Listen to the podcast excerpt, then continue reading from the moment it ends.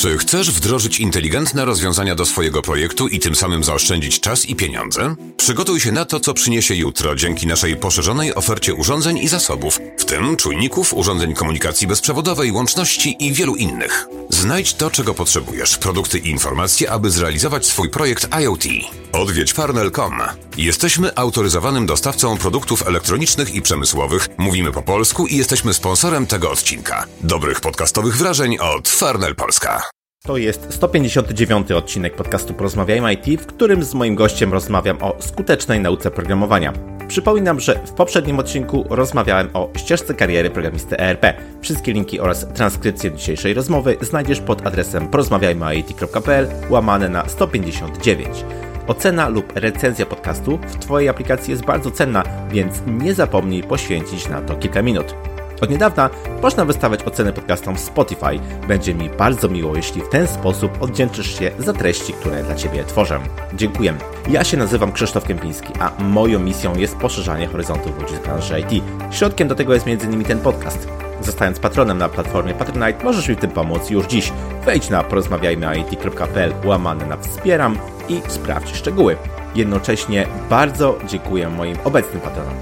A teraz życzę Ci już miłego słuchania. Odpalamy. Cześć, mój dzisiejszy gość to współtwórca przeprogramowani.pl, kanału YouTube, podcastu oraz bloga dla programistów szukających szerszego spojrzenia na swoje rzemiosło.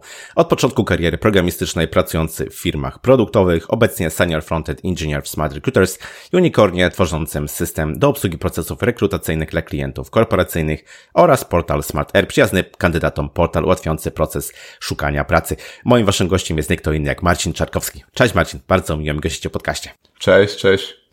Myślę, że wielu słuchaczom e, jesteś znany z takiego powiedziałbym, popularyzowania frontendu, wiedzy na temat frontendu, w szczególności e, JavaScriptu, ale również takiego zdroworozsądkowego podejścia do rozwoju w tym naszym e, świadku programistycznym. Stąd myślę, że jesteś doskonałym gościem, żeby porozmawiać o skutecznej nauce programowania ale też znam cię trochę, a właściwie słucham ciebie, oglądam ciebie i wiem, że jesteś też e, fanem e, rytuałów, e, fanem nawyków i mam też taki rytuał tutaj u siebie, mianowicie na początku pytam gościa o to, czy słucha podcastów, mm, jeśli tak, to jakich najchętniej też o to samo chciałbym ciebie zapytać. Tak, podcastu słucham naprawdę dużo. E, gdzieś tam za sprawą Spotify Wrapped, e, tego podsumowania zeszłego roku, dowiedziałem się, że samego Jodogana słuchałem e, w zeszłym roku 205 godzin, więc to, to jest dość dużo. Więc no tak, bardzo lubię podcasty, to jest jakiś tam element mojej, mojej rutyny codziennej. Zawsze jak gdzieś tam sobie gotuję albo sprzątam, no to ten podcast gdzieś tam mi towarzyszy i są tak naprawdę trzy podcasty, których, których słucham najczęściej. No jest jest to wspomniany Joe Rogan e, ze względu na ciekawych gości, ale też bardzo luźną i autentyczną formę, to ja, ja często ludzie jak widzą 3,5 godziny, no to mówią ja pierniczę, nie? W sensie po, po co, gdzie i jak, nie? No a ja właśnie gdzieś tam e, sobie to do obiadku zawsze wrzucę e, i, i to jest naprawdę gdzieś tam poszerza moją perspektywę. Kolejnym takim podcastem jest Lex Friedman, również znany właśnie za pośrednictwem Joe Rogana, ale również obecnie już bardzo popularny podcaster, który również ma ciekawych gości, dużo bardziej merytoryczne rozmowy niż, niż w przypadku Jorogana. Dużo takich też tematów filozoficznych, historycznych, więc, więc to bardzo mnie kręci. I trzeci podcast, którego obecnie słucham trochę mniej, ale wcześniej bardzo dużo wniósł do mojego życia, to jest podcast Jordana Petersona. No to też dość znana postać, profesor psychologii. Od niego się bardzo dużo dowiedziałem o, o właśnie o psychologii, o wartościach, o tym też jak trochę brać odpowiedzialność za własne życie. Na początku mojej gdzieś tam nauki programowania to, to była wiedza, która bardzo mi pomogła i i, wydaje mi się, że gdyby nie Jordan Peterson, to byśmy tutaj ze sobą nie rozmawiali i też być może nie robiłbym tego wszystkiego, co teraz robię. E, bardzo gdzieś tam e, ten pan mi w życiu pomógł i, i wiele rzeczy mi rozjaśnił. Więc mhm. polecam. E, to są takie trzy podcasty, również Tim Ferris, Sam Harris, to, to też, też bardzo polecam. A jeżeli chodzi o polskie, to będąc szczerym, nie słucham zbyt wiele, e, ale ostatnio słuchałem odcinka Twojego podcastu o Raście, bardzo mi się podobał, więc e, osoby zainteresowane tym językiem, no to bardzo polecam sprawdzić ten odcinek. Te polecajki, zwłaszcza zagraniczne, o których tutaj powiedziałeś i też sposób, w jaki je konsumujesz, to jest mam wrażenie połączenie trzech takich rzeczy, nie? Wiedza, to jest na pewno rozrywka, no i też nauka angielskiego jednocześnie, więc no, nie da się tak. już chyba więcej w jednym czasie zrobić dla siebie. Fajnie. Super. E, dobrze, Marcin, wiesz co, chciałbym na początku zdefiniować, jak ty w ogóle rozumiesz e, skuteczną naukę e, programowania, bo to myślę, że może dla wielu osób oznaczać mm, różne rzeczy. To może być otrzymanie pierwszej pracy, to może być, nie wiem, jakiegoś zdanie testu na przykład na studiach, tak? To może być, nie wiem, robienie czegoś po godzinach. Czym dla ciebie jest skuteczna nauka programowania? Wiesz co, no te, te wszystkie takie, powiedzmy, zewnętrzne cele, o których wspominałeś i o których często ludzie myślą, na przykład pierwsza praca, e, albo jakiś tam staż, e, albo osiągnięcie jakiegoś progu zarobków, e, to oczywiście wszystko jest, jest, jest istotne i jest jakimś tam wyznacznikiem tego, czy nam dobrze idzie, ale ja tego nigdy nie traktowałem jako, jako taki nadrzędny cel. To dla mnie są tak naprawdę efekty uboczne, procesu, e, w który ja po prostu wierzę, że, że on, on jest ważny w XXI wieku, czyli właśnie poszerzanie swoich kompetencji, rozwój. E, ja mam głęboką wiedzę, znaczy głęboką wiarę, że, że właśnie inwestycja w wiedzę to jest coś, co zawsze się zwróci. Nie do końca może wiemy jak, czy to właśnie będzie zdobycie pracy za rok, czy, czy za trzy, bo to, to nie jest od nas tak bardzo zależne, bo to, czy my zdobędziemy pierwszą pracę, to jest decyzja tak naprawdę kogoś, kogo my nie znamy, jest dużo czynników środowiskowych, na które możemy mieć wpływu, bo na przykład ktoś zamiast nas może dostać pracę, bo, bo zna tą osobę, bo, bo powiedzmy znajomości grają rolę w życiu Pewnie. Y, i nie ma sensu gdzieś tam stwierdzić, że my się skutecznie nie uczyliśmy przez dwa lata, robiąc to w sposób taki taki naprawdę zdyscyplinowany, bo na przykład nie jesteśmy w stanie dostać pracy, nie? Nie traktowałbym hmm. tego jako wyznacznika tego, czy nam dobrze idzie. Oczywiście, jeżeli będziemy faktycznie się uczyli w sposób e, systematyczny, zdyscyplinowany, to my te cele będziemy osiągali, bo po prostu będziemy zbyt dobrzy, żeby nas ignorować w jakiś tam sposób, nie? Więc ja bardziej tą skuteczną naukę programowania e, definiuję jako proces, który jestem w stanie powtarzać codziennie e, i który jest na tyle dobry, że co by się w świecie nie działo, to ja będę gdzieś tam te swoje cele realizował. Jakie by one nie były, one u mnie dość często w życiu się zmieniały, y, bo coraz lepiej siebie rozumiem, coraz lepiej siebie znam.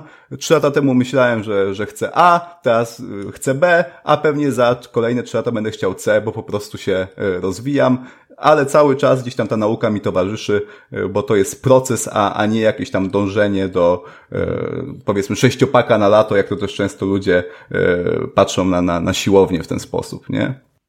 Pewnie, pewnie. Bardzo podoba mi się to właśnie ujęcie e, skutecznej nauki, czy w ogóle nauki programowania jako procesu, a nie jako odfajkowania, tak jako po prostu zaznaczenia na naszej liście, że już teraz umiem programować i teraz już mnie e, bierzcie na rynek pracy i jestem, jestem gotowy i będę, będę, e, będę zarabiał kokosy, nie? Ale chciałbym jeszcze ten temat troszkę podrążyć, bo z pewnością jest Ci znany taki model rozwoju kompetencji kształcie litery T. Myślę, że słuchaczom, wielu słuchaczom też jest on znany. Nie? I tam jest ta, ta nóżka w tym, w tym T, która oznacza jakąś wąską specjalizację w wybranym, powiedzmy, zagadnieniu, w naszym przypadku, dajmy na to, e, programowania. Dla mnie ta, ta, ta nóżka w tym T to jest często taka czarna dziura, nie? W sensie, jak już się tam wejdzie, to nie ma końca. Zawsze jest coś, co mogę jeszcze poznać, zawsze e, są rzeczy, których jeszcze nie wiem, umiejętności, których jeszcze e, nie nabyłem, nie? I tutaj pojawia się taka pułapka też całej tej skutecznej nauki programowania, żeby powiedzieć sobie dość, albo kiedy określić, że jestem już wystarczająco e, dobry, że już wystarczająco nauczyłem się, nie wiem, języka, biblioteki, podejścia, architektury, czegokolwiek, że mogę już z tymi umiejętnościami tak chociażby wejść na rynek, nie wiem, zacząć dzielić się tą wiedzą, nie? E, czy, czy masz jakiś taki framework, jakieś takie zasady, e, które powiedzą, że ok, już wystarczająco dobrze opanowałem dane zagadnienie techniczne? Czy tutaj jakby będzie pod, jakby dwie opowiedzi udzielę. Po pierwsze, e, mamy zawsze, możemy znaleźć w internecie jakieś takie właśnie checklisty, roadmapy tego, co powinniśmy umieć, aby, aby programistą na przykład JavaScript zostać, nie? Czy to są jakieś tam mhm. domknięcia, wynoszenie, zrozumienie tego typu koncepcji. Bardzo często e, te listy się pojawiają, one bardzo często mają też podobną zawartość, więc możemy po prostu trzy takie, trzy takie materiały znaleźć i powiedzmy uznać to za jakiś drogowskaz i odfajkowywać E, te, te pozycje na tej liście, e, więc to jest na pewno skuteczny sposób. Ja działałem w ten, e, działałem właśnie gdzieś tam na taką modłę, ale drugie, no to po raz kolejny chciałbym zauważyć, że to wystarczająco dobre to jest zawsze względne, bo my możemy pójść na rozmowę o pracę i jedna osoba nam powie, że jesteśmy świetni, jutro możemy zaczynać jako junior i w ogóle świetlana przyszłość przed nami, a drugiego dnia pójdziemy do innej firmy i nam powiedzą, że jesteśmy do niczego i że możemy przyjść za trzy lata e, najwcześniej, bo na przykład to będzie Google, gdzie wymagania są bardzo wysokie, nie? E, więc nigdy bym nie bazował, jakby nie szukałbym tego wystarczająco dobry gdzieś tam wewnątrz siebie, bo my nie wiemy tak naprawdę. Realnie trzeba po prostu sprawdzać, wychodzić na ten rynek i dostawać feedback, nie? I, i jak w końcu ktoś nam powie, że jesteśmy wystarczająco dobrzy, no to, no to jesteśmy, nie? I, I to jest tylko, no mówię, to będzie bardzo zależne od kontekstu, więc tutaj po raz kolejny bardziej bym inwestował w to, żeby faktycznie się uczyć, żeby odfajkować tą listę z czystym sumieniem, a potem niech się dzieje, co ma się dziać. Najwyżej przysiądę na kolejne 100 godzin i w końcu będę wystarczająco dobry, nie? Mhm. Okej, okay, rozumiem. E, Dobrze, mówiłeś o tym procesie, mówiłeś o tym, że to jest jakaś tam droga, nie? E, nabywania tych e, kompetencji, umiejętności związanych w tym przypadku e, z programowaniem. Chciałbym nieco bardziej zrozumieć tą, tą drogę, nie? Czy, czy, czy, czy to jest coś według Ciebie trudnego, patrząc z swojego doświadczenia, patrząc z perspektywy, powiedzmy, Twoich znajomych i tak naprawdę o co w niej chodzi, o co w tej nauce programowania chodzi, gdybyś mógł parę słów na ten temat powiedzieć. Znaczy, odpowiadając krótko na pytanie, czy nauka programowania jest trudna, moim zdaniem jest i to jakby wynika to z mojego doświadczenia, ale też z dość licznych obserwacji miałem ku temu okazję. Mamy z Przemkiem i Adamem kurs o Panu i JavaScript, tam już prawie 700 osób e, z nami się tego programowania uczyło. No i, i widzę, że to większości ludzi sprawia podobny problem, jaki sprawiało mi. Też prowadzę jakieś tam sesje mentoringowe jeden na jeden. No, ludzie przez te pierwsze dwa lata walczą o życie, nie? Chyba, że mają naprawdę e, ku temu predyspozycję. E, ja jakby nigdy się ich nie doszukiwałem w sobie, bo się uważałem za, za, pro, za humanistę. Zawsze gdzieś tam byłem e, w klasie z rozszerzonym językiem polskim, historią. Jeżeli jakkolwiek się do czegoś przykładałem w szkole, no to właśnie do, do tych przedmiotów. Całą resztę gdzieś tam miałem w poważaniu większym i e, gdzie, kiedy podjąłem tą decyzję, że, że spróbuję w tym programowaniu, no to, to byłem po, po studiach prawniczych, które przerwałem, no bo, bo stwierdziłem, że to jednak nie będzie dla mnie.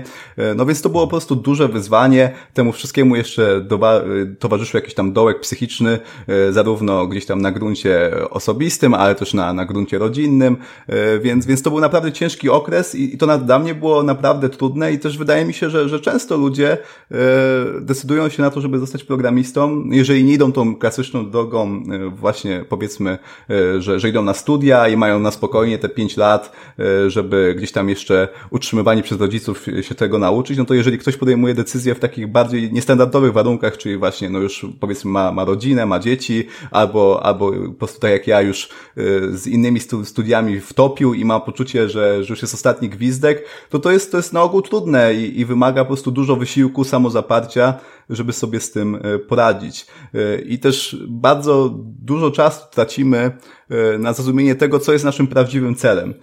Czyli właśnie to, to wcale nie jest e, poznanie składni języka JavaScript albo jakiegoś tam frameworku React. E, nam się wydaje, wszyscy nam to też zresztą mówią w internecie, bootcampy nam to mówią, mówi nam, no, no w zasadzie cała komunikacja, jaka jest w, w internecie nam mówi, że musimy po prostu posiąść jakieś umiejętności techniczne polegające na e, właśnie znajomości jakiegoś narzędzia.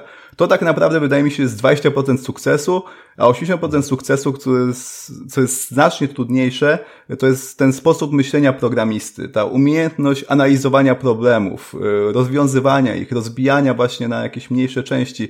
To naprawdę ludziom sprawia większość problemów. Ja kiedy obserwuję właśnie y, podczas mentoringów, jak, jak, z czym ludzie mają problem, to to nie jest JavaScript, tylko to, że oni naprawdę tak nie, nie wiedzą, co chcą zrobić, nie? I, bo na przykład nie zrobili dobrych notatek z treści zadania, nie przeanalizowali tego dobrze jak rozumiemy problem, to napisanie kodu to tak naprawdę jest ten przysłowiowy Google i Stack Overflow, nie? Bo wszystko my jesteśmy w stanie zapytać yy, i, i tylko bierzemy gotowe rozwiązania tych naszych mikroproblemów, ale my na ogół po prostu nie jesteśmy w stanie w ogóle zrozumieć, do czego my dążymy, nie? I to jest, są właśnie te, te, ten cały problem e, przez pierwsze dwa lata na tym polega, nie? Że my tak naprawdę niby koncentrujemy się na JavaScriptie albo innym języku programowania, a z totalnie czym innym mamy, mamy problem, nie? Ale dużo jakby też ciężej przyznać przed sobą, że ja jeszcze nie potrafię dobrze myśleć jak programista, niż że ja nie znam e, JavaScriptu, nie? No więc, więc to wydaje mi się, to, to, jest, to, jest, to jest najtrudniejsze w tym wszystkim. Tak, no bo to, to, też nie jest takie sexy, nie? No. E, tworzenia jakichś wielkich systemów, bycie częścią wielkiej korporacji, wow, no to jest czymś co, co, co, co możemy pokazać, czymś, tak. co możemy zaświecić, nie? Zabłyszczeć gdzieś tam. E, no, a takie właśnie nauka logicznego e, myślenia, nauka, nie wiem, tak mówiłeś, na przykład robienia e, notatek, podejścia, nauka, nauki, jak w ogóle się tak. uczyć, no to, to już nie jest takie fajne, nie? To jest elementem tej drogi, ale, ale no to, to, to, to, to nie wygląda fajnie po prostu gdzieś tam na Instagramie, nie? tak kolokwialnie mówiąc. Ale tak jak tutaj opowiadałeś na tym, to um, skarżyło mi się, że może powinniśmy zrobić pewne rozróżnienie właściwie. Nauka programowania versus nauka kodowania. Nie? Mhm. E, ja myślę, że rzadko kto podchodzi do tego jako do nauki programowania. Tak naprawdę większość właśnie traktuje tę jako naukę kodowania, jako opanowanie, opanowanie tego rzemiosła, jakiegoś języka, e, frameworku i tak dalej, i tak dalej. Natomiast y, programowanie to jest coś szerszego, nie? To jest znacznie coś szerszego. To jest pewnie temat na osobny w ogóle podcast, e, ale no warto tutaj, tutaj e, też jasno sobie to zaznaczyć, jasno, jasno o tym powiedzieć. Myślę jeszcze, myślę, że tutaj sam rynek pracy e, też utrudnia niestety tym młodym osobom, młodym stażem oczywiście, opanowanie tych, tych, tych, tych kompetencji, no bo mierzy in, mierzy rzeczy, które są bardzo namacalne, które są bardzo techniczne, są możliwe do e, oceny. Nie? A jak wiemy, to co się mierzy, to rośnie po prostu. Nie? E, I ja obserwując przez ileś tam ostatnich lat e, ten rynek, no widzę, że umiejętności miękkie, tak z braku lepszego określenia, mm -hmm. tak bym je nazwał, przerastają e, na znaczeniu, jeśli chodzi o branżę IT, no ale ciągle jednak takie, takie pierwsze zrozumienie, na przykład, nie wiem, no, pod nowej pozycji, tak, e, która, nowej, nowej rekrutacji, która się otwiera, no to jest rozumienie przez pryzmat tych kompetencji e, twardych, jakby, jakby nie było, nie? Dokładnie.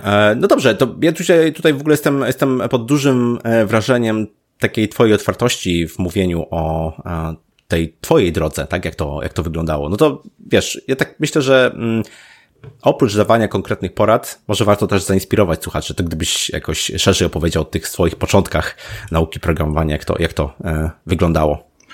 No, z wielką przyjemnością. W zasadzie nigdy tego nie robiłem, więc, więc to myślę, że to jest też dobry moment. E, no ja, ja miałem poczucie, że to się raczej nie uda, e, no bo, bo tak jak mówię, miałem łatkę humanisty, też miałem łatkę ze szkoły człowieka e, leniwego, zdolnego, ale, ale leniwego i to też była taka samo spełniająca się, się przepowiednia.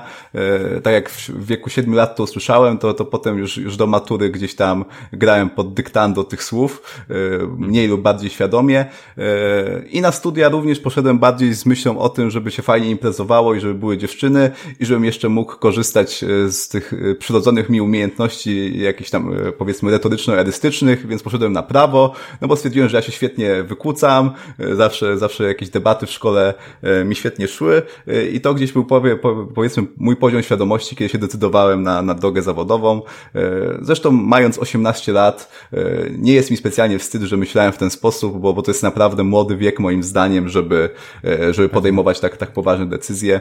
E, no i gdzieś tam powiedzmy trzy lata później e, się już obudziłem z przysłowiową ręką w nocniku, no bo, bo skończyłem praktyki w prokuraturze, myślałem, że zostanę prokuratorem i po prostu będę ręką sprawiedliwości.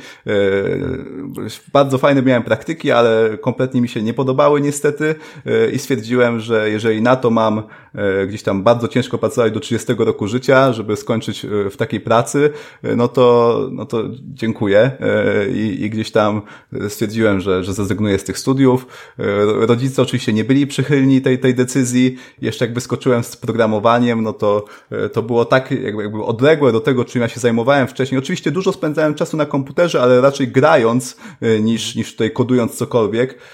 No więc, więc to była taka decyzja szczapy. Raczej wszyscy tak mówili, no, no to ten, ten już odpłynął, nie? Tam daleko ale, ale właśnie no stwierdziłem, że, e, że koniec gdzieś tam e, takiego traktowania życia byle jak i, i, że tym razem sobie wszystko dobrze przemyślę i podejdę w tego sposób taki, że, że po prostu szansa na, na porażkę będzie naprawdę ni, niska i y, dopóki mi się nie uda, to, to, to, to będę walczył. I, I z takim podejściem gdzieś tam y, właśnie nawet nie skupiłem się od razu na tym, żeby zagłębić JavaScript, tylko bardziej sobie przemyślałem właśnie co dla mnie w życiu jest realnie ważne, e, o co mi chodzi, czy, czy ja naprawdę właśnie mam środowisko, które w ogóle mi pozwoli na, na tą skuteczną naukę programowania, czy ja się w ogóle dobrze czuję w swoim ciele. No, no nie, nie czułem się dobrze, dlatego poszedłem na siłownię i, i potem gdzieś tam ta energia i, i pe poczucie pewności siebie bardzo mi pomagało przy nauce programowania, więc, więc to dużo też pisałem w dzienniku, zadawałem sobie jakieś tam trudniejsze pytania. Tutaj właśnie gdzieś tam rola Jordana Petersona, który, który mówił, że to jest, że to jest świetny sposób na to, żeby gdzieś tam siebie poznać e, i, i gdzieś tam powiedzmy, że e, włożyłem dużo pracy, żeby poznać samego siebie i żeby mieć tą pewność, e, że mimo, że to jest coś totalnie dla mnie nowego i, i, naprawdę trudnego, bo ja pierwsze tam dwa lata nauki programowania to głównie kojarzę z uderzaniem po prostu dłonią w stół i mówieniem mam dość, nie? E, no to, e, ale udało się, udało się przez to przebić, miałem poczucie, że że mając takie nastawienie na rozwój, to jestem naprawdę w stanie dużo gdzieś tam osiągnąć. I, i właśnie w taki sposób gdzieś do tego podchodziłem, wyrabiałem sobie konkretne nawyki, które mi pozwalały e, gdzieś tam codziennie wkładać tą, e, wkładać e, tą pracę i prowokować trochę gdzieś tam szczęście, no bo, bo pierw była okazja na, na staż, gdzieś tam kolega, z którego znałem z dzieciństwa, kończył tyle informatykę, załapał się do pracy, szukali stażysty i ja praktycznie gdzieś tam goły i wesoły, aczkolwiek chętny do pracy, yy, przyszedłem i za naprawdę śmieszne pieniądze E, ale wreszcie ktoś mi płacił za to, żeby się tego programowania uczyć. Więc bardzo szybko, gdzieś tam po trzech miesiącach nauki już byłem na stażu, nie umiałem kompletnie nic, ale gdzieś tam chyba miałem ten błysk w oku, poczuli, że, e, że co mi nie dadzą, to, to, to może i za tydzień, dwa, a nie za, za, za dzień, ale przyjdę z, z gotowym rezultatem i powiem dawajcie więcej, nie? Więc, więc gdzieś tam miałem takie poczucie po prostu, e, że, że trzeba włożyć tą pracę i że to w końcu e, gdzieś tam będzie, będzie owocowało, nie? I to się świetnie sprawdziło. Potem poznałem Adama Overmenta, gdzieś tam, bo założyłem bloga, na którym po prostu dokumentowałem to, czego się obecnie uczę, stwierdziłem, że a może bym spróbował z YouTube'em, napisałem do Adama, no i Adam nie dość, że mi pomógł po prostu E, pomógł mi w tym rozpoczęciu drogi YouTube'owej, to jeszcze powiedział, że w zasadzie szuka programisty w Krakowie i czy ja bym nie chciał gdzieś tam spróbować swoich sił w rekrutacji. Spróbowałem, no i potem pracowaliśmy razem e, przez półtora roku. Dzięki temu poznałem też Przemka za pośrednictwem Adama, no i teraz z Przemkiem mamy gdzieś tam świetną, owocną współpracę, mamy przeprogramowanych i on też mi zresztą polecił firmę, w której obecnie pracuję, e, z której jestem mega zadowolony i to wszystko był wynik tego, że, że wydaje mi się, że codziennie gdzieś tam wkładałem tą robotę y, i po prostu dawałem sobie szansę na to, żeby poznawać fajnych ludzi y, i gdzieś tam za pomocą tych kompetencji, które sobie wyrobiłem, y, zyskać, zyskać ich przychylność, żeby oni byli w stanie mi pomóc, nie?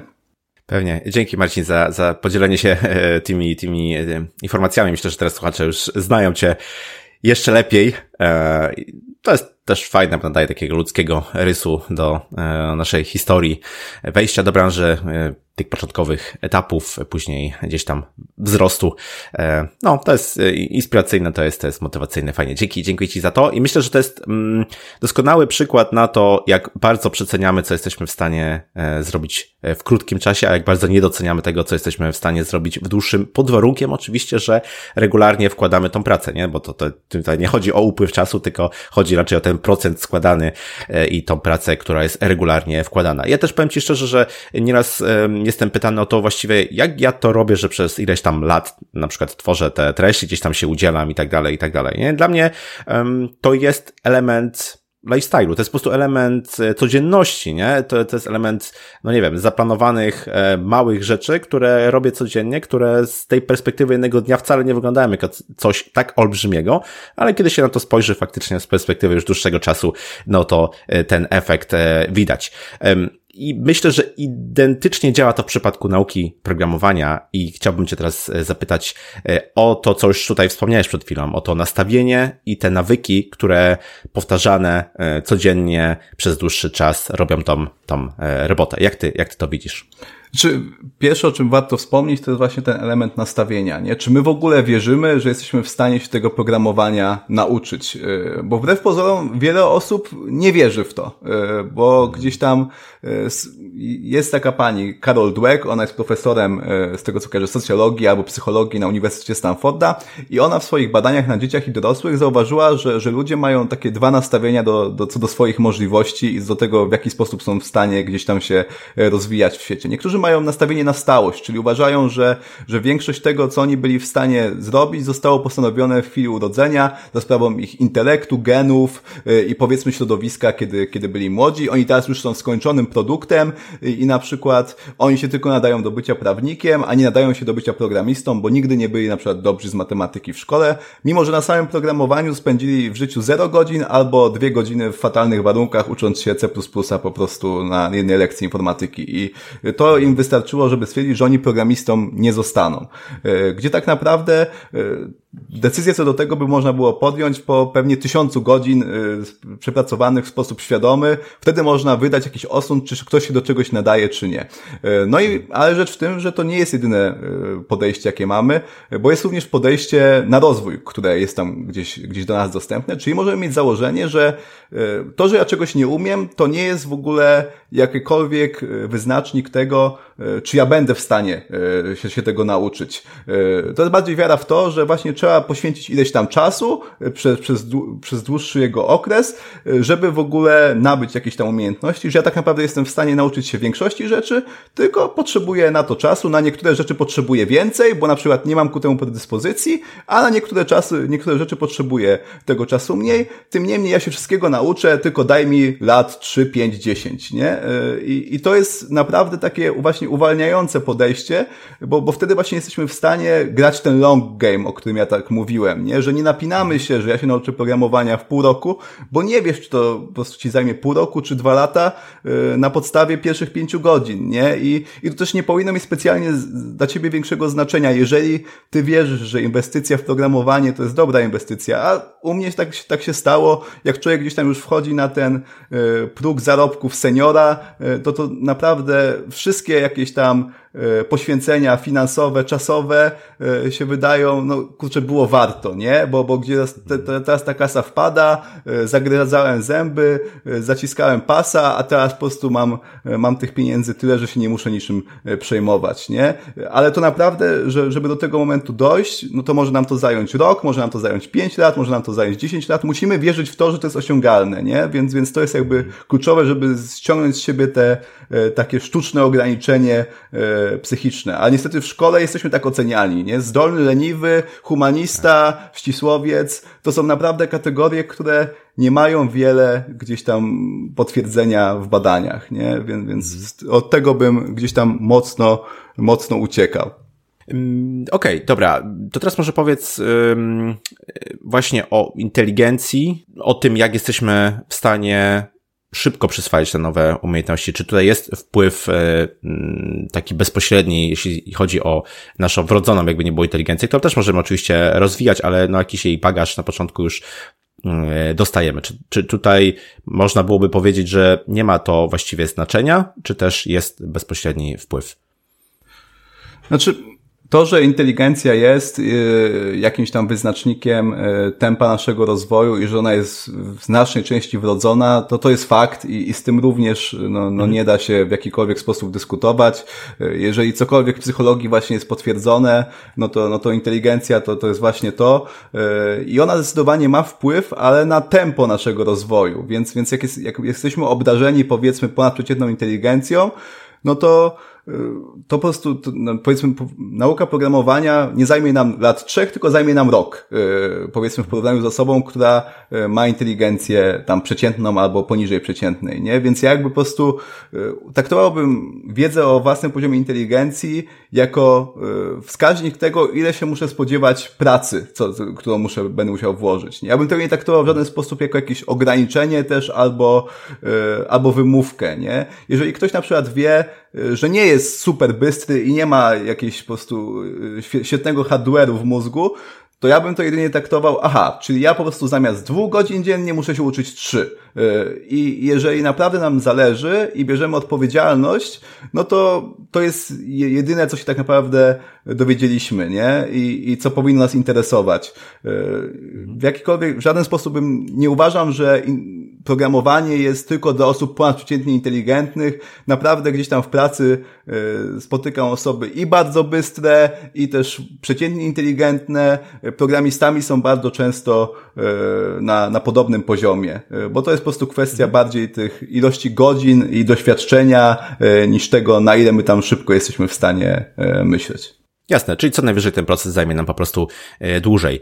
Ale mimo wszystko składa on się z takich codziennych klocków, nie? Z, jakiś, e, z jakiegoś czasu, który powinniśmy, no powiedzmy w miarę tam codziennie poświęcać na to, żeby to, te nowe umiejętności e, rozwijać. I mm, jak to jest według Ciebie? Czy lepiej jest do tego podchodzić z dyscypliną, e, z, z no nie wiem, z takim ustalonym planem, że powiedzmy, no nie wiem, od rana, od 8 do 9 koduję, nie wie, obojętnie co by się tam nie działo, czy też może tutaj motywacja też jest potrzebna, no bo dyscyplina może się okazać, że nie będzie wystarczająca, żeby nas w tych ryzach tego planu e, utrzymać.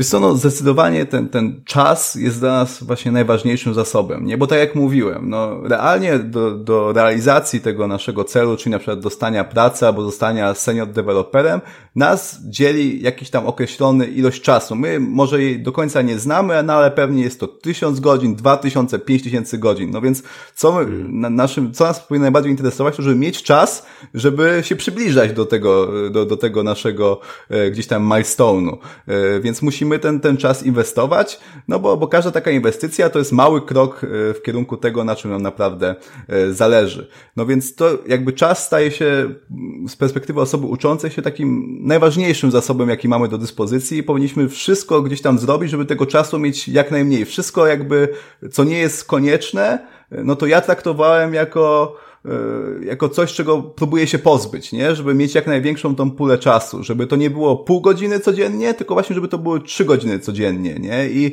i może jest, musimy zrezygnować z niektórych rzeczy, które robiliśmy wcześniej, no bo bardzo często też słyszę, że ja nie mam na coś czasu, na przykład nie mam czasu, żeby pójść na siłownię. No to ja mam tyle samo godzin w ciągu doby, co, co każda inna osoba, 24 i to jest wszystko kwestia tego, na co ja ten czas znajduję, a z czego ja rezygnuję, nie? Ja na przykład zrezygnowałem już, już dość dawno, e, na początku kosztem kosztem gdzieś tam własnego portfela w sposób odczuwalny, na przykład zrobienia zakupów. No nie robię zakupów, tylko je zamawiam, nie? Bo to na przykład mi pozwala zaoszczędzić powiedzmy dwie godziny w ciągu tygodnia.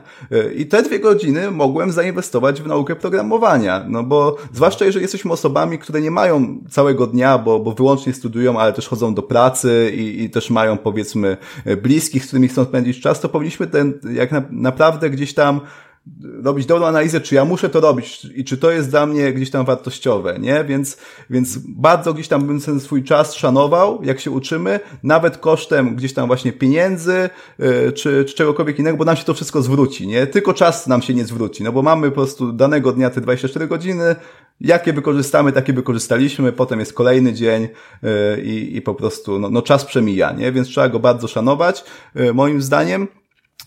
I jeżeli, a jeżeli chodzi właśnie o tą dyscyplinę, motywację, wolną wolę, no ja gdzieś jestem mimo wszystko mocnym zwolennikiem takiego podejścia zdyscyplinowanego, że po prostu, tak jak mówiłeś Krzysztof zresztą, no to, że ty prowadzisz ten podcast i, i gdzieś tam to robisz od lat yy, i to też nawet nie wymaga od ciebie dużego wysiłku obecnie, to jest kwestia tego, że na początku w zdyscyplinowany sposób gdzieś tam do tego podszedłeś, a potem to już się dla ciebie stało częścią co, codzienności, tak jak dla mnie jest też prowadzenie przeprogramowanych, czy, czy wiele innych aktywności, nie? Więc na początku y, gdzieś tam mocno wierzę, że przez pierwszy miesiąc, dwa musimy mocno gdzieś tam, nieważne co by się nie działo, inwestować w jakąś aktywność, robić ją w sposób regularny, aż się do niej po prostu przyczaimy, aż ona stanie się naszym e, nawykiem i potem jesteśmy w stanie to robić z automatu. Motywacja, po, po, przez 60 dni będziemy mieli dni, gdzie będziemy mocno zmotywowani będzie nam się mega chciało, będzie nam po prostu się chciało siedzieć 5 godzin przy kodzie i, i wymiatać, a będziemy mieli dni, gdzie najchętniej byśmy po prostu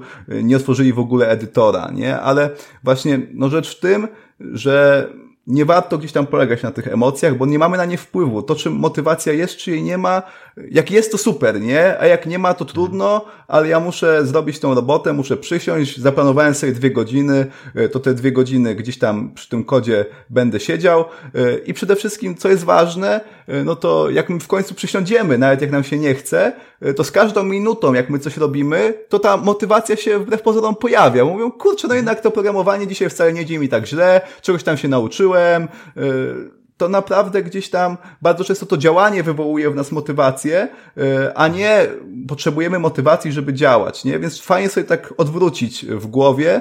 E, to też jest mocno zauważalne, jak ktoś chodzi na siłownię. E, jak przychodzisz na siłownię i właśnie masz taki dzień, że się fatalnie czujesz i totalnie ci się nie chciało, nie chciało w ogóle na tą siłownię przyjść, ale zrobisz tą trening, to na, zawsze wychodzisz w lepszym stanie niż przyszedłeś. Nigdy nie miałem tak, żebym przyszedł na siłownię i się czuł gorzej po niej niż przed nią.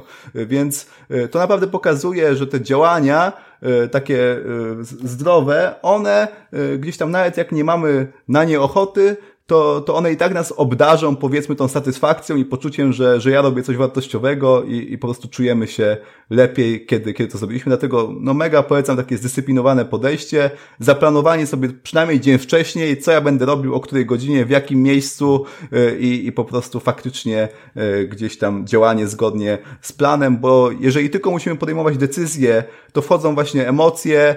Y, jeżeli ja się muszę zastanawiać, czy ja się będę uczył o 16 czy o 18, czy ja wcześniej zjem pizzę, miejsce, albo czy ja pójdę do kina, no to, to, moi, to u mnie nigdy nie zdawało egzaminu. Ja po prostu musiałem mieć konkretny plan, 16-18 się uczę, 18-20 idę do kina, ja to postanowiłem już dzień wcześniej, tak się po prostu wydarzy yy, i nic mnie nie interesuje, co tam będę w danej chwili yy, na, na ten temat uważał, jak się będę czuł, nie? Po prostu to zrobię i, i tyle. I to jakby jest taki, powiedzmy, moja recepta na sukces, nie?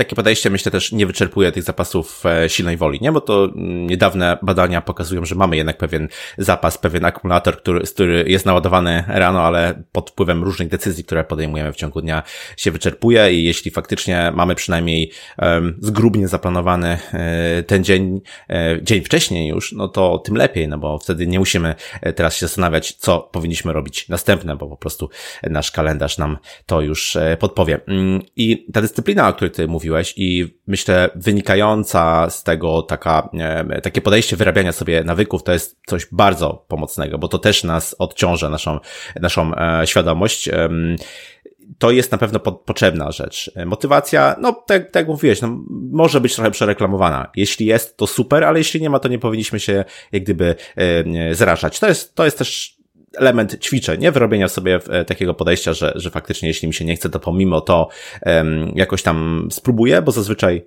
tak też mówiłeś, pierwszy krok powoduje, że a jednak się tutaj wkręcimy, jednak coś nas zainteresuje, jednak widzimy jakiś tam efekt, no i tak naprawdę nawet się e, nie, nie, nie zorientujemy, kiedy ta godzina gdzieś tam poświęcona na, na kodowanie nam e, ucieknie.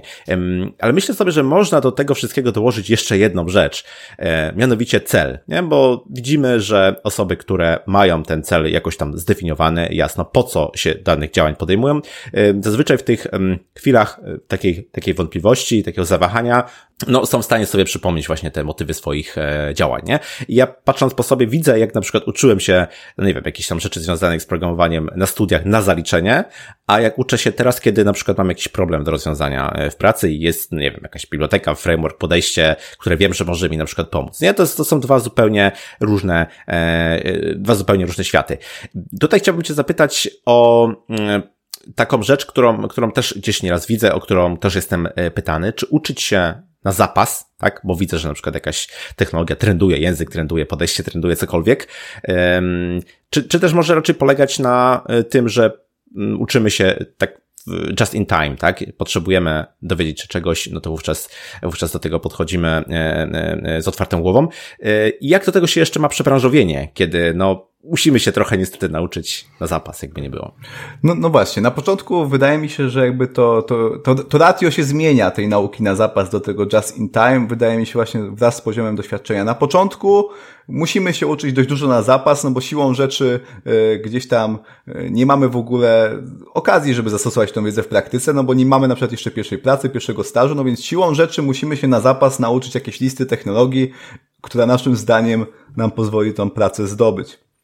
Ale jakby wraz z tym, tak jak ta wiedza nasza wzrasta i my jesteśmy bardziej dojrzali jako programiści, no to coraz więcej wiemy, czego nie wiemy. I, i ta lista rzeczy, których my możemy się nauczyć, wbrew pozorom, ona znacznie gdzieś tam rośnie, a wcale, wcale, wcale nie maleje, no bo jest coraz jakby, tak jak mówiłeś na początku, mamy to T i to jest jakby, e, to jest bez końca tak naprawdę, nie? To, to jest czarna dziura po prostu wiedzy, którą można zdobywać i, i ja gdzieś tam się mocno przestawiłem na to, żeby raczej właśnie mieć to podejście just in time, obecnie, nie? Kiedy ja faktycznie potrzebuję jakiejś biblioteki, to z tej listy 50, których, których chcę się nauczyć, no to biorę tą, która jest mi realnie potrzebna, chociaż gdzieś tam też staram się mieć te 20% czasu w tygodniu, żeby zrobić coś może właśnie niezwiązanego z programowaniem, przeczytać jakąś książkę dotyczącą e, czy to psychologii, historii. Nie mam zastosowania bezpośredniego takiej wiedzy w danej chwili, ale wierzę, że warto to gdzieś tam też tą tą wiedzę taką na zapas akumulować, bo, bo te kropki gdzieś tam się fajnie łączą w przyszłości, e, może w nieoczywistych momentach, nie? E, więc na początku gdzieś tam dużo tej nauki na zapas, ale wydaje mi się warto mieć, mieć dobrą analizę tego, co, czego rynek od nas oczekuje, jakie technologie są najpopularniejsze, które zwiększają naszą szansę na, na, na realizację tego pierwszego celu, jakim jest, jest pierwsza praca, a potem coraz bardziej podchodzenie w taki sposób zadaniowy, mam jakiś projekt w pracy, to się douczam, a dopóki, dopóki nie ma tej okazji, no to może bardziej zagłębię to, co jest mi obecnie potrzebne. Bo inaczej możemy po prostu być cały czas mega zestresowani, że nic nie potrafimy. Wydaje mi się, że też między innymi stąd się bierze ten syndrom oszusta, który jest tak popularny w naszej branży, no bo jest tej wiedzy tak dużo i my po prostu niby jesteśmy już seniorami, jakimiś lidami, a cały czas mamy poczucie, że kurczę, ja praktycznie nic nie wiem, nie? No bo ja wie, dużo więcej rzeczy nie wiem niż wiem e, i to jest, to jest takie poczucie przytłaczające, ale jeżeli tylko mamy podejście, że my musimy to wszystko wiedzieć tu i teraz. Raczej wydaje mi się, że samo poczucie, że jestem w stanie się szybko nauczyć, e, nas, nas może po prostu od takiego dyskomfortu e, uwolnić. Teraz chciałbym z Tobą porozmawiać o takich, nie wiem, taktykach, dobrych poradach, różnych podejściach, które pomogą w tej nauce e, e, programowania, nie? No bo myślę, że mimo wszystko jednak e, potrzebujemy tego typu wskazówek, jak sobie, jak sobie z tym wielkim słoniem poradzić. I zacznijmy może od języka angielskiego.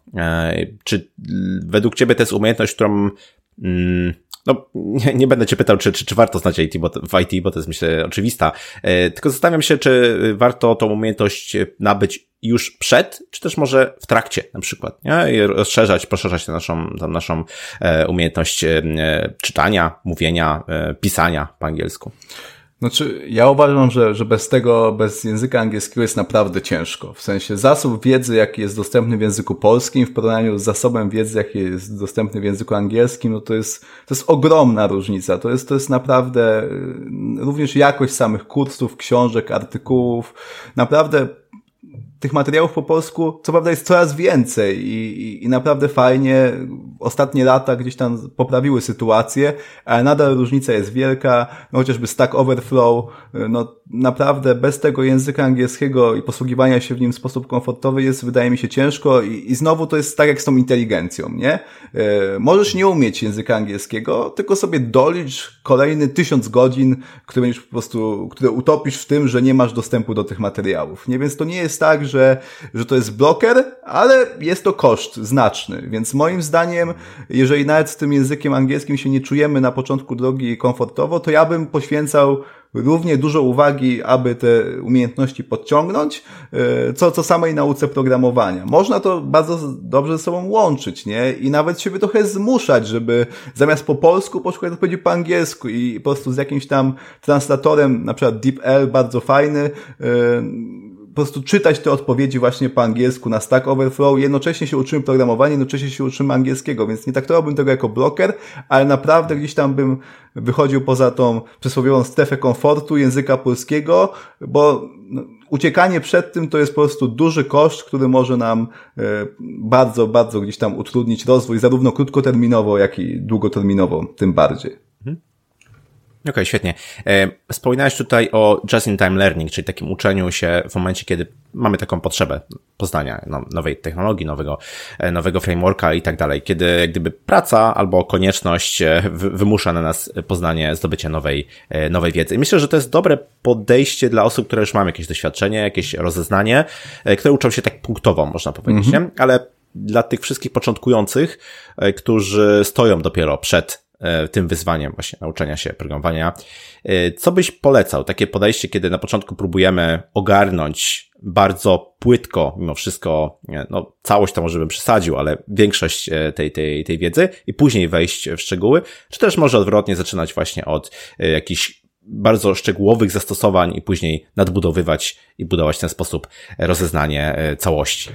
No to właśnie to są takie dwa, dwie jakby przeciwstawne podejścia, jakie możemy mieć do nauki. Mamy właśnie to podejście bottom-up, tak zwane, y, które znamy dobrze ze szkoły i ze studiów, czyli y, że mocno wchodzimy w teorię, w fundamenty, y, gdzieś tam praktyka to jest na trzecim planie i w ogóle wobec tych wszystkich założeń, wzorów, to czym to czym jest praktyka przy, przy, tej, przy tej po prostu wielkiej teorii, to, to jest takie jedno podejście, a drugie podejście jest totalnie przeciwstawne, znane z bootcampów, gdzie po prostu próbujemy jak najszybciej nabyć umiejętności praktyczne, bez jakiegoś w ogóle większego rozumienia tego, co my tak naprawdę robimy i w jaki sposób to się dzieje. I ja bym tutaj nie szukał takiej fałszywej dychotomii, bo tak naprawdę moim zdaniem najskuteczniejsze jest coś pomiędzy, czyli, czyli szukanie gdzieś tam zarówno tej ponadczasowej wiedzy, tej, tej, tej kluczowej teorii, ale jednocześnie jak najwięcej praktyki i, i brania właśnie tej teorii i, i szukania okazji do jej stosowania. To wydaje mi się jest taki złoty środek w nauce programowania i są, są gdzieś tam miejsca w internecie, e, które moim zdaniem świetnie to realizują w praktyce. Takim kursem, który moim zdaniem jest idealnym przykładem, że to można zrobić, jest Harvard CS50.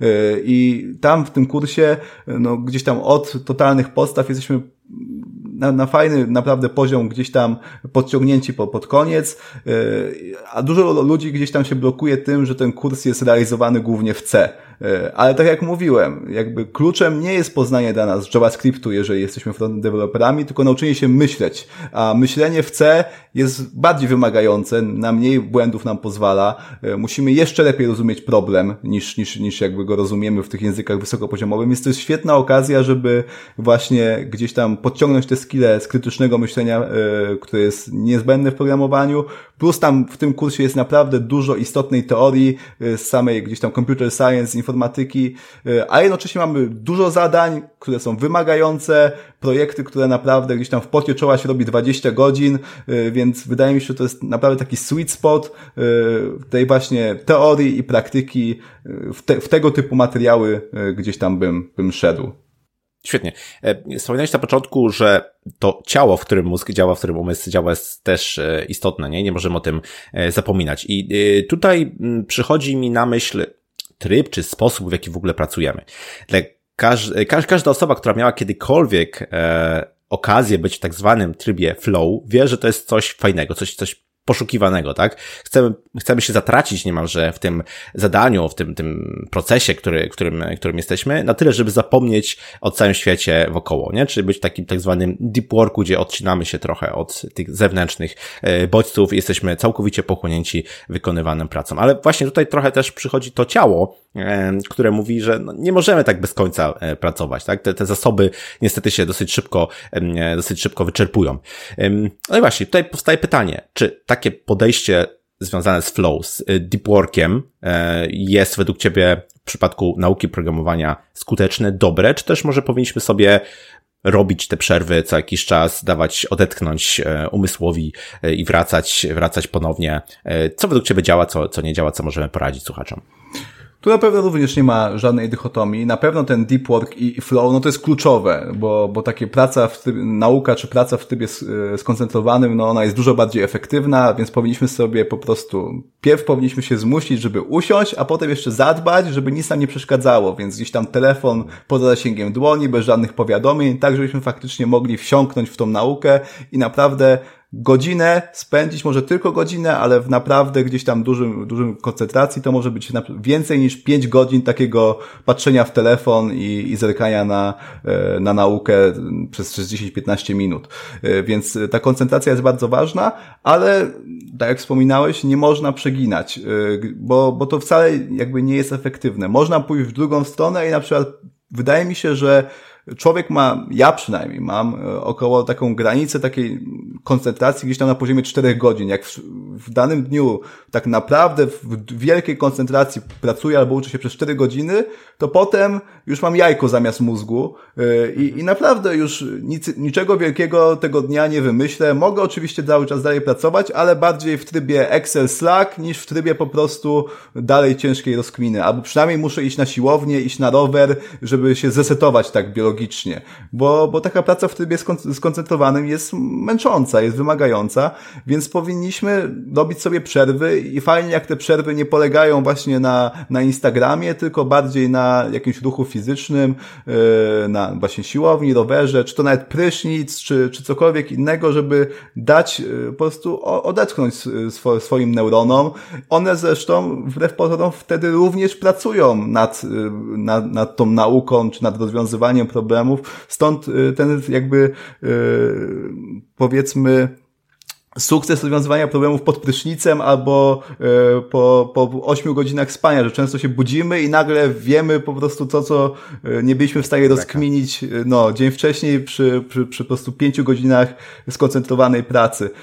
Mózg cały czas gdzieś tam sobie podświadomie pracuje nad wieloma sprawami i musimy dać mu czas, żeby on właśnie mógł w taki, w taki sposób bardziej chaotyczny, mniej zorganizowany do, do niektórych rzeczy dojść, bo to często jest, jest nawet i bardziej skuteczne i nie wymaga od nas e, wysiłku, e, więc, więc to jest na pewno bardzo dobre, dlatego ja nigdy bym na przykład nie poświęcał snu na rzecz nauki albo pracy. To dla mnie jest, jest, jest jakieś tam absurdalne, bo i tak mam poczucie, że jak już pracowałem 10 godzin, to te, te dwie dodatkowe nie, niewiele tutaj wniosą. Wydaje mi się, że znacznie więcej może, może się wydarzyć, jak pójdę spać i, i rano się obudzę, mając nową energię i być może e, gotowe rozwiązanie problemu, nie, z którym walczyłem.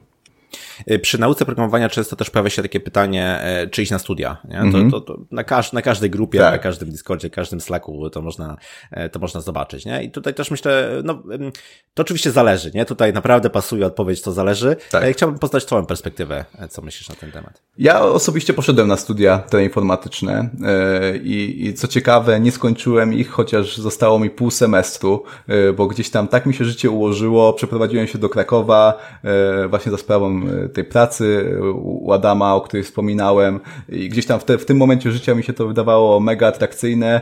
E, już miałem trochę dość życia w Bydgoszczy, e, więc, e, więc taką podjąłem decyzję, ale same studia w ogóle nie żałuję, że na nie poszedłem, bo dzięki nim dostałem ten staż, o którym wspominałem. Jakbym nie miał statusu studenta, to bym tego stażu nie dostał. To była mała firma, gdzie po prostu ta ulga podatkowa wynikająca z tego, że, że byłem studentem, dała szansę w ogóle zatrudnienia, a kto wie, może nawet jakbym miał więcej czasu na sensowną naukę, to bym stażu nie dostał, y, bo miałbym gdzieś tam większą konkurencję w, w tych firmach takich dużych, na które na to takiej uwagi nie zwracają. Więc moim zdaniem studia to jest na pewno fajny sposób, żeby wejść w branżę IT, bo tam poznajemy ludzi, yy, którzy też tej pracy szukają, ktoś znajdzie, powie nam, ej stary, tutaj jest yy, jeszcze, jeszcze okazja, weź spróbuj. To jest dużo łatwiejsze niż szukanie tej swojej szansy, nie, nie, nie mając takiej powiedzmy bazy jakiejkolwiek w branży. Więc, więc to wydaje mi się, że w studiach jest fajne, y, bo, bo pod kątem samej wiedzy, no to i tak musimy, nie da się ukryć, wziąć odpowiedzialność i, i samemu się nauczyć, zwłaszcza y, gdzieś tam w tej, w, tej, w tej mojej niszy frontowej. No na studiach to nie napisałem linijki kodów w JavaScriptie, nie? Przez, przez te, przez te 3,5 roku i nie miałem z tym większego problemu tak naprawdę, bo ja nie miałem w ogóle oczekiwania, że studia mnie tego nauczą. Ja tam poszedłem po jakąś powiedzmy bazę taką informatyczną, plus po, po to, żeby sobie wyrobić jakąś pierwszą sieć znajomości i tak naprawdę sukces został odniesiony, bo dostałem ten staż, przez prawie całe studia pracowałem, zarabiałem śmieszne pieniądze, ale ktoś mi płacił za to, żebym po prostu przez, przez kilka godzin dziennie mógł się dalej rozwijać i, i to było super, nie? Jasne, jasne. Dokładnie, tutaj nie ma jednej dobrej odpowiedzi, nie? Bo nie znamy alternatywnej rzeczywistości, nie wiemy, jakby to było, tak. gdybyśmy podjęli inne, inne decyzje. E, I oczywiście są przykłady osób, które rzuciły studia albo w ogóle ich się nie podjęły, a odniosły olbrzymie sukcesy. Są przykłady wręcz przeciwne, gdzie e, później czytamy albo słyszymy o takich wspomnieniach, że tak naprawdę gdyby nie osoby poznane, na przykład wówczas to w ogóle, nie wiem, ktoś nie założyłby firmy, e, nie, nie, nie wymyśliłby czegoś i tak dalej, i tak dalej, nie? Więc no, nie ma tutaj dobrej, dobrej odpowiedzi, ale no myślę, że istotne jest takie rozeznanie, co nam te studia mogą dać, nie? Tak, tak jak powiedziałeś, mm, to też jest trochę może przypadłość naszego polskiego systemu e, edukacji, że zazwyczaj ten skill techniczny potrzebny na rynku to nie jest coś, co bezpośrednio e, będzie nam dane, aczkolwiek to nie wcale nie znaczy, że my nie możemy wykorzystać tego czasu, żeby nabyć tych umiejętności. Nie wszystko znowu tutaj sprowadza się do tego nastawienia i, i, i naszych, e, i naszych oczekiwań, jakby, jakby nie było. Mm. Ale dobrze, no nawet jeśli ktoś faktycznie się na te studia tam zdecydował i tak dalej i, i, i poświęcił te 3,5 albo 5, 5 e, lat, no to na tym się przecież edukacja e, nie kończy, na tym się nauka programowania e, nie kończy. Wie to każdy, kto ma już jakieś tam doświadczenia w tej, w tej branży. Wiem, że jesteś fanem takiego mm, podejścia, gdzie uczymy się całe, całe życie, nie? Jakbyś mógł sobie, jakbyś mógł tutaj zdradzić, co ty o tym myślisz, jakie masz podejście, z jakich kanałów czerpiesz wiedzę, motywację, to, to myślę, że też byłoby to inspirujące.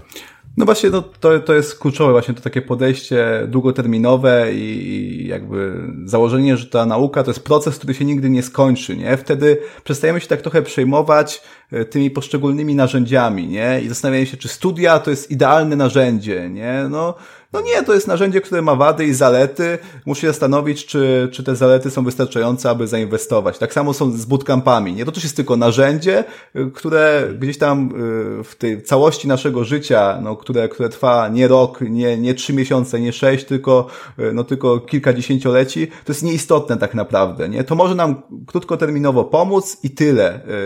Bo, bo jeżeli my zakładamy, że my i tak będziemy się uczyli, i tak będziemy po prostu wkładali tą pracę, no to Jedyne, co się może okazać, to, że może nie wybraliśmy najlepszej drogi e, przez, przez jakiś tam krótszy okres czasu, nic się nie stało, lecimy dalej, teraz znajdę lepsze narzędzie, lepsze źródło. E, więc wydaje mi się, że takie podejście trochę też nas uwalnia od takich małych porażek, nie? Bo, bo nie traktujemy ich właśnie jako, że coś się stało wielkiego, o mój Boże, utopiłem e, pół roku i 10 tysięcy na, na jakiś tam bootcamp, no trudno, nie? No to teraz spróbuję się nauczyć samemu i, i wszystko będzie w ostateczności ok. I takie nastawienie jest też o tyle fajne, że, że ten proces nauki, on daje nam dużo okazji, żeby też się yy, dzielić tym, czego my się nauczyliśmy, a ludzie bardzo lubią, jak się, jak się z nimi czymś dzielimy. Zresztą cała gdzieś tam moja działalność w internecie, yy, czy, czy to wcześniej na, na tam blogu AlgoSmart, czy teraz na przeprogramowanych, to jest nic innego jak taka moja dokumentacja tego, czego czy ja się uczę, czym się interesuję, co uważam za interesujące. Mało w tym wszystkim jest jakiegoś takiego tworzenia kontentu w sposób y, zaplanowany i ukierunkowany na, y, na widzów tak naprawdę. Nie? Ja jestem w tym wszystkim dość, dość mocno y, takim egoistycznym altruistą, bo ja realnie sobie utwaram wiedzę, która dla mnie jest w danej chwili istotna, chcę po prostu jeszcze lepiej coś zrozumieć, a moim zdaniem nauczanie kogoś, opowiadanie o tym to jest świetny sposób, żeby coś zrozumieć e, jeszcze głębiej. E, I, mam z tego jeszcze jednocześnie, nie dość, że się lepiej uczę, e, to jeszcze mam dużo fajnych profitów, bo ludzie są mi wdzięczni, ludzie też mnie uważają za dużo większego eksperta niż jestem w rzeczywistości, przynajmniej ja tak uważam. Tak, no, no, bo to jest, jak, jak człowiek gdzieś tam mówi w internecie, to wszyscy mają założenie, ale on musi dużo wiedzieć na ten temat, nie? No rzecz w tym, że właśnie powiedziałem ci wszystko, co wiem. Jakby nic, nic tam jakby więcej nie ukryłem, ale, ale to naprawdę gdzieś tam fajnie się sprawdza i otwiera dużo ciekawych gdzieś jakichś tam okazji w życiu, w branży, więc ja mega też po prostu zachęcam do tego, żeby się uczyć i jeszcze po prostu, żeby się gdzieś tam tą swoją nauką dzielić i to naprawdę nie trzeba robić tego w żaden sposób z dużym rozmachem. Można sobie założyć bloga y, i na tym blogu po prostu robić, dzielić się notatkami na przykład y, z tego, czego się nauczyliśmy z kursu Harvard CS50. Jestem przekonany, że jak z takim blogiem pójdziemy na rozmowę kwalifikacyjną na juniora, to będziemy jednym ze stu, y, który takiego bloga ma i to może być właśnie decydujące. Nie to, czy ty znasz mega na wypasie Reacta, tylko ktoś powie, aha, ten gość faktycznie lubi się uczyć. Może on nie umie tego i tego, ale on umie, się, umie i lubi się uczyć. Nie, no to my go nauczymy. No to przecież to jest, to jest gość, który się uczy, się szybko rozwija. Jeden ze stu w ogóle dziwak, który poświęca na to jakikolwiek czas. I to naprawdę wystarcza. Przynajmniej w mojej, u mnie gdzieś tam w życiu naprawdę gdzieś tam to, to wystarczało. Bo to jest, to daje ludziom taką informację właśnie, że ty nie jesteś człowiekiem z przypadku, że ci faktycznie zależy, e, więc naprawdę jest dużo profitów z tego, żeby się uczyć przez całe życie i się dzielić gdzieś tam owocami e, tej, tej nauki. Właśnie, bo rekruterzy, e, nie wiem, firmy, hiring managerowie poszukują zwłaszcza takich osób, które mają odpowiednie podejście do e, nauki i które rokują przynajmniej, że będą zaangażowane. Nie? E, I to, o czym powiedziałeś, że posiadanie takiej, e, takiego asa w rękawie pod tytułem dokumentowania swojej wiedzy, procesu nauki, no to jest coś, co zdecydowanie nas, nas wyróżnia spośród tam dziesiątek czy, czy setek CV. Chciałbym jeszcze na chwilkę wrócić do tych studiów, bo myślę, że to jest um, fajny, y, fajna taka sposobność do tego, żeby się nauczyć takich rzeczy uniwersalnych. Niestety, no, z racji na to, że przypadają one w takim, a nie innym etapie naszego życia, zazwyczaj nie czerpiemy pełnymi garściami e, z tego, nie? Ale ja na przykład po iluś tam nastu latach e, wracam do takich podstaw, nie? Do, do, do nie wiem, struktur danych, jakichś e, algorytmów i tak dalej, bo po pierwsze mnie to ciekawi, po drugie pewnie mm, połączyłem już trochę kropek i, i wiem, jaką wartość mi to może, może dać. No i, no i właśnie, i myślę, że, mm, albo żałuję wręcz czasem, że na przykład nie przykładałem większej wagi do tego, żeby te rzeczy poznać wcześniej. To jest oczywiście tak jak dbanie wcześniej to nie miało dla mnie znaczenia, więc, więc nie ma co do tego e, e, wracać, nie? Ale generalizując, no taka wiedza, wiedza mm, ogólna, ponadczasowa może być przydatna. Warto też w nią inwestować, nie tylko w poznanie tych bardzo precyzyjnych, takich wąskich e, frameworków czy, czy, czy języków, bo to z nami zazwyczaj zostanie na dużo dłużej, nie? Nie, no, zgadzam się zdecydowanie. Moim zdaniem właśnie, w, znaczy na początku człowiek tego nie rozumie, bo mam te klapki na oczach i, i gdzieś tam myśli tylko o tym, co jest, co jest wymienione w ofercie pracy, a, a rzadko to są e, właśnie e, te takie rzeczy na, na poziomie fundamentów, jak struktury danych, algorytmy e, i tak dalej, i tak dalej, ale to naprawdę gdzieś tam odblokowuje później nam różne ścieżki rozwoju, które nie są dostępne, jeżeli tej wiedzy nie mamy. I, i ona też jakby z nami zostaje, e, nawet jeżeli JavaScript jutro by po prostu poszedł do kosza, E, to właśnie no, stracę całą, całą jakby wiedzę dotyczącą JavaScriptu. Dość dużo czasu zainwestowałem, ale też dość dużo czasu zainwestowałem w inne tematy, nie? które mogę przenieść na przykład jak wzorce projektowe na grunt innych języków e, i, i, albo zasady pisania czystego kodu, więc ja mocno gdzieś tam też zachęcam często ludzi, żeby czytali książki, bo właśnie bardzo często książki są, są takim świetnym miejscem, gdzie tej ponadczasowej wiedzy możemy szukać e, i, i to jest świetna inwestycja, bo ona nas czyni antykruchym na, na zmiany na rynku pracy, nie? E, więc, więc nawet jeżeli JavaScript pójdzie w odstawkę na rzecz jakiegoś Rasta albo czegoś innego, no to ja nie będę miał poczucia, że jestem w, terapeta, w terapatach, bo tam inwestuję cały czas tą ponadczasową wiedzę i im jestem bardziej doświadczony, to coraz więcej właśnie czasu inwestuję w tą wiedzę, a coraz mniej w chwilowe jakieś tam błyskotki, biblioteki i tak dalej, i tak dalej. Więc nie wiem, czy, czy można to zrobić yy, nie bazując na własnym doświadczeniu, bo, bo na początku to jest takie gadanie starych dziadków, trzeba trochę poczuć, o co tak naprawdę chodzi z własnego doświadczenia, ale naprawdę zachęcam, nie? Nigdy przeczytanie książki takiej jak Czysty Kod to nie będzie strata czasu, wydaje mi się. No. Mhm. Mhm. Pewnie, pewnie. No właśnie, trzeba często poczuć to na własnej skórze, nie? Tak jak powiedziałeś, ale no warto też, warto też czerpać z doświadczenia innych, nie? Tutaj książki są do tego świetnym, świetnym e, sposobem. E, Marcin, na początku pytałem Cię o, prosiłem Cię o rekomendacje podcastowe, to może zamknijmy tą naszą rozmowę pytaniem o rekomendacje książkowe. Okej, okay. przygotowałem ich pięć, yy, takie powiedzmy gdzieś tam, które, które najbardziej yy, wpłynęły pozytywnie yy, na mój rozwój. Pierwszy, pierwszy to może jest i książka, ale i TED tak naprawdę, dotyczący właśnie tego nastawienia na rozwój. TED się nazywa The Power of Believing That You Can Improve, Carol Dweck. Mega polecam, no bo tam właśnie możemy zrozumieć, jak to nastawienie na rozwój jest kluczowe. Jest też książka Mindset, jakby, która rozwija tą ideę, ale moim zdaniem można obejrzeć samego TEDa. Druga rzecz to jest książka Scotta Adamsa, po polsku muszę przeczytać, to jest Jak przegrywać prawie wszystko i wyjść z tego zwycięsko.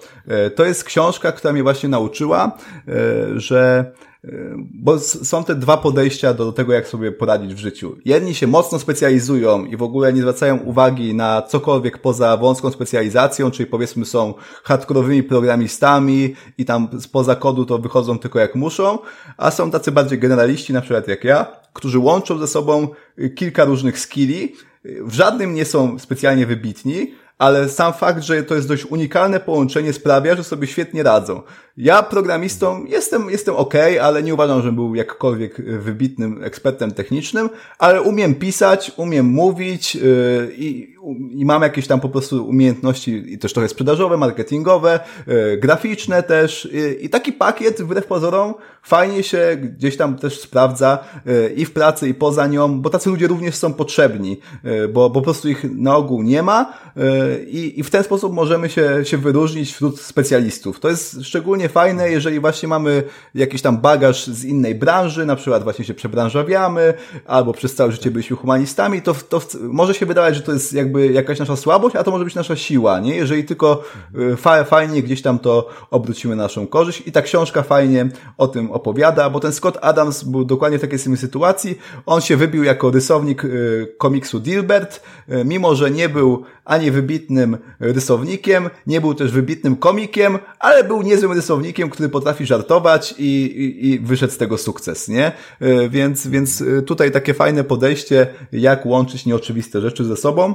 E, druga książka to jest Atomowe Nawyki która y, Jamesa Cleara, no to jest jakiś tam po prostu absolutny bestseller od lat y, i, i ta książka świetnie podsumowuje właśnie tą wiedzę o nawykach, jak te nawyki właśnie są, są skuteczne w porównaniu z takim naiwnym podejściem, że, że mamy jakiś cel i na, na bazie motywacji próbujemy go zrealizować.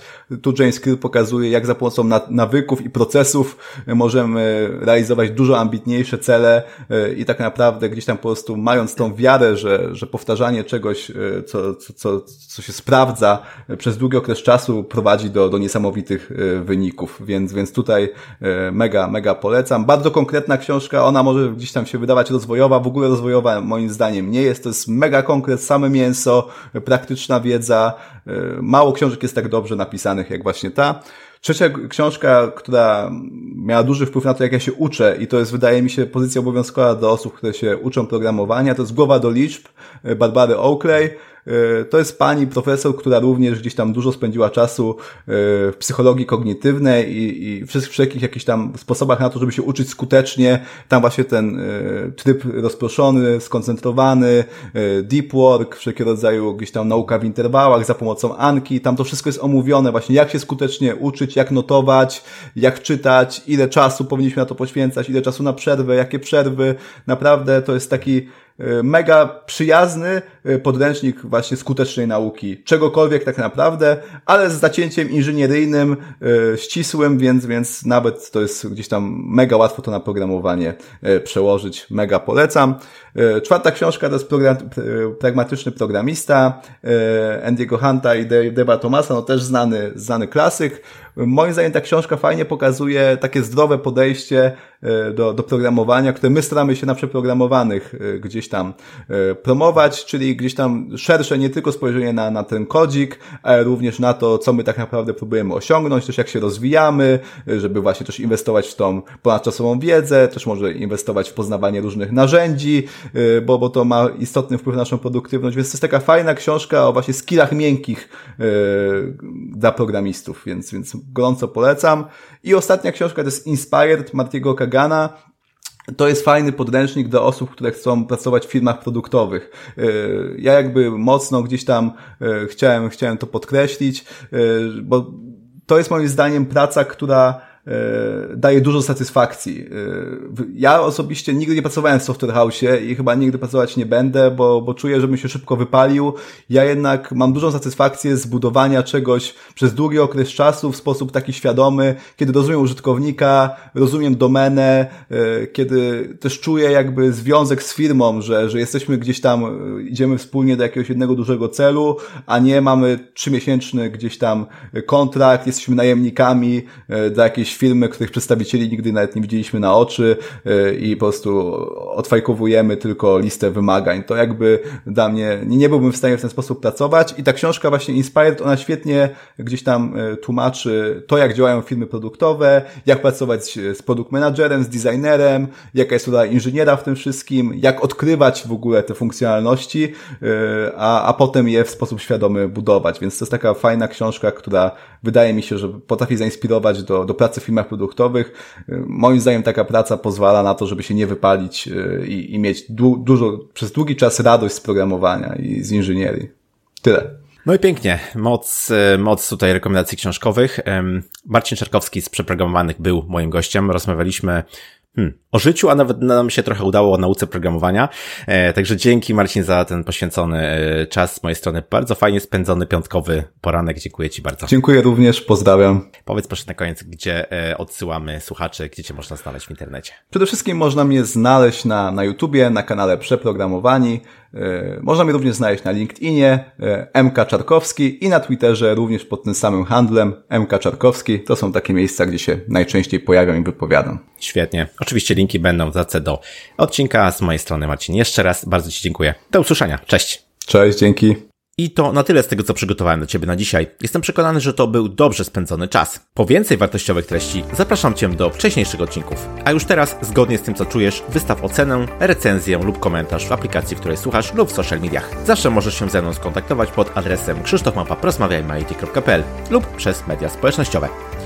Ja się nazywam Krzysztof Kępiński, a to był odcinek podcastu Porozmawiajmy IT o skutecznej nauce programowania.